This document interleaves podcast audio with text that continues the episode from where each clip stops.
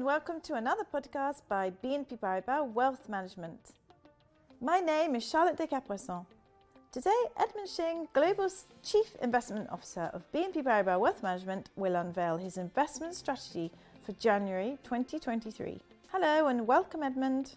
Hello, Charlotte. Just how bad was 2022 for investors, Edmund? Frankly, 2022 was awful for nearly all investors. 2022 was a year when stock markets, bond markets, real estate all went down. So pretty much every investor was heavily impacted. But to give you some idea of how bad it was, if we look to the US and we look to the long term bond market, 2022 saw the worst performance by long term US government bonds in 100 years at minus 18%. No other year even comes close to that terrible performance.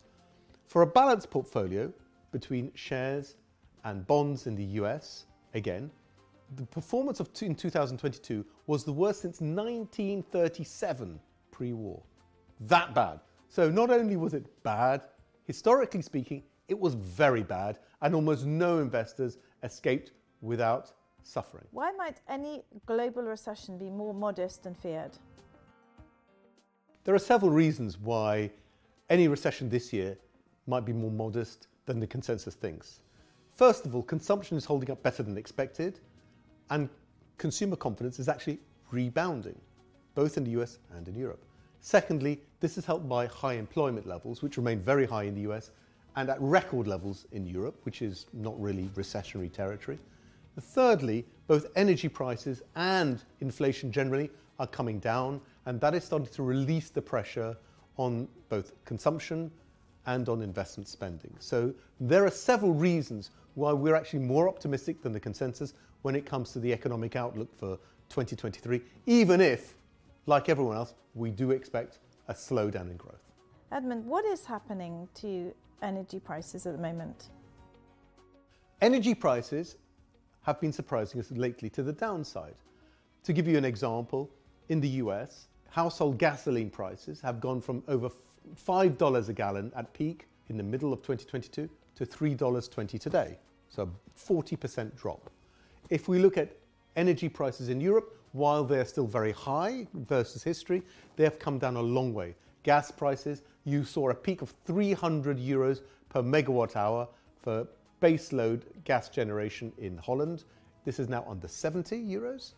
Electricity prices have also come down in a similar way. So while there is still pressure on households and on companies from higher energy costs, when you compare now to previous years, we are perhaps past the worst pain of energy prices. And so that is actually relatively good news. Why do you recommend equities? We like equities today where we're positive for several reasons. And to note, we're positive on stock markets outside of the US. We're neutral in the US, positive on Europe, UK, Japan, emerging markets. Several reasons for that. Firstly, the economic outlook is better than most people think, as we've just said.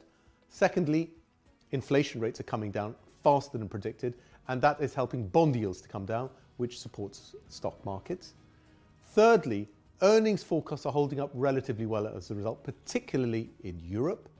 And fourthly, when you look at stock markets outside of the US, so Europe, UK, and so on, they are all pretty cheap versus history and deliver a good form of income in terms of the dividend yield. So, for that reason, we are positive on equities, particularly outside of the US. And a word of conclusion, Edmund? So, in conclusion, what do we like here?